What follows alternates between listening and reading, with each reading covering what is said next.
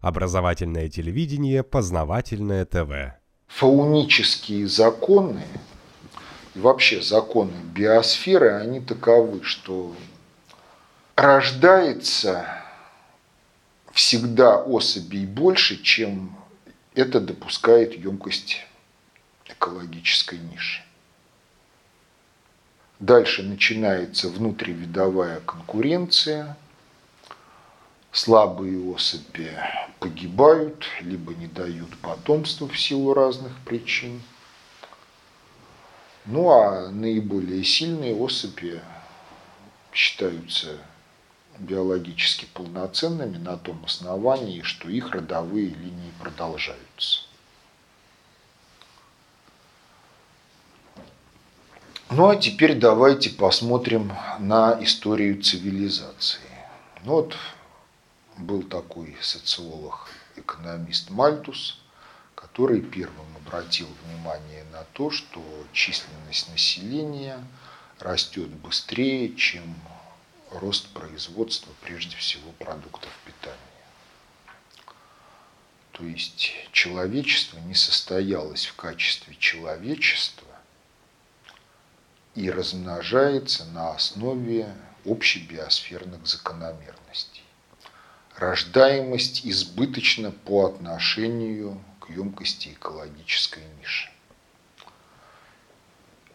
Как следствие, нагрузка на природную среду, ответная реакция природной среды, как эпидемии и внутрисоциальная конфликтность в форме войны преступности. Ну, могут сказать, это не характерно для развитых стран, в которых, наоборот, демографический кризис, проблемы рождаемости и так далее и тому подобное.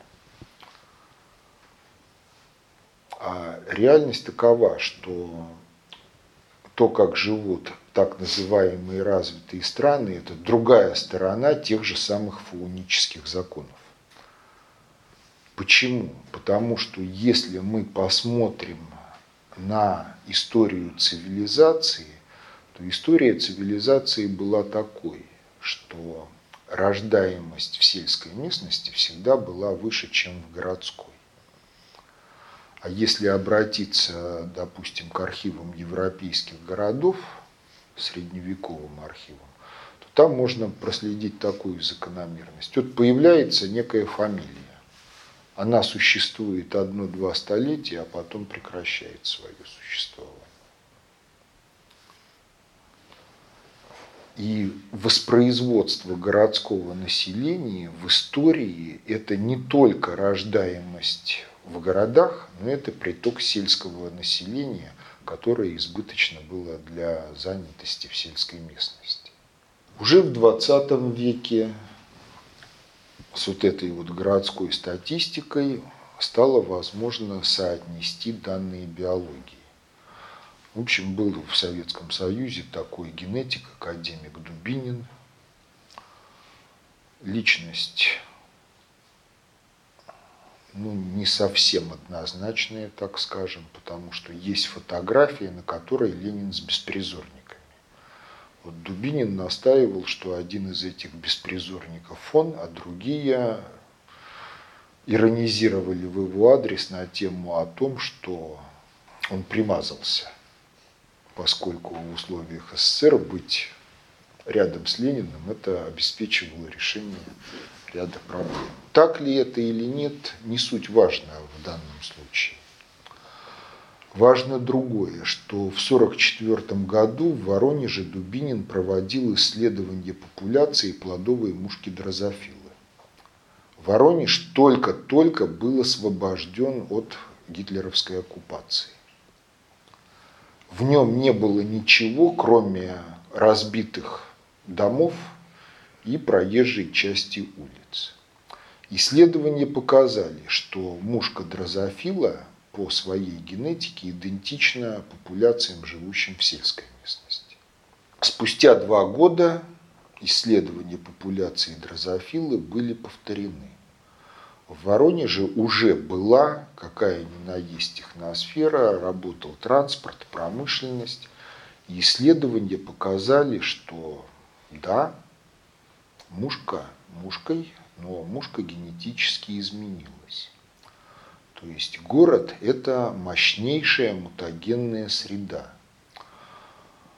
В общем, политики не соотносили исследования Дубинина с тем, как живет цивилизация, потому что политики у нас вырастают из людей узкоспециализированных, кругозор узок, и если, допустим, юриспруденцию освоили, то биологии это не обязательно. Финансы освоили, биологию тоже не обязательно. Но реальность такова, что эффективность коммерческая многих видов деятельности в городе существенно выше, чем вне города. Почему? Экономия на транспортных издержках, концентрация потенциальных потребителей. И в силу этих обстоятельств город стягивает население в себя тем интенсивнее, чем более в обществе развито промышленное производство. В итоге в так называемых развитых странах до 90 и более процентов населения это городские жители сейчас.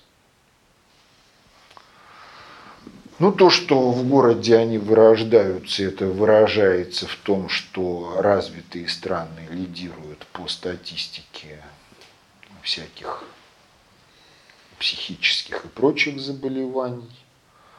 Но есть и те явления, в которых выражаются общие биосферные закономерности регулирования численности видов в пределах экологической ниши. Но если вот в городе мы живем и мы видим постоянно множество незнакомых лиц, то видовой эгрегор это выдается сигнал о том, что экологическая ниша переполнена если слишком много незнакомых, то что-то многое. Какая должна быть биосферная реакция на сигналы переполнения экологической ниши? Да, уменьшение рождаемости. Оно есть. Но кроме этого есть блокирование механизма воспроизводства биологического вида. Отсюда ЛГБТ-сообщество, претендующее уже на, не на то, что оно меньшинство, а на то, что оно лучшие люди. Ну, может быть, это скорее культурно привнесенное. Это не культурно привнесенное. Культурно привнесенное – это уже наслоение на биологическое. Дальше обостряется внутривидовая конкуренция. В городе преступность жестокая уголовная преступность – это норма. Но если понимать, что основная масса населения – это носители нечеловечных типов строя психики – то преступность неискоренима в силу того, что это внутривидовая конкуренция за место под солнцем, которая проистекает из общей биосферной алгоритмики регулирования численности биологических видов в пределах экологической ниши. Ну, а наши мудрые политики решили чего сделать? стянуть все население России в 10 городских агломераций.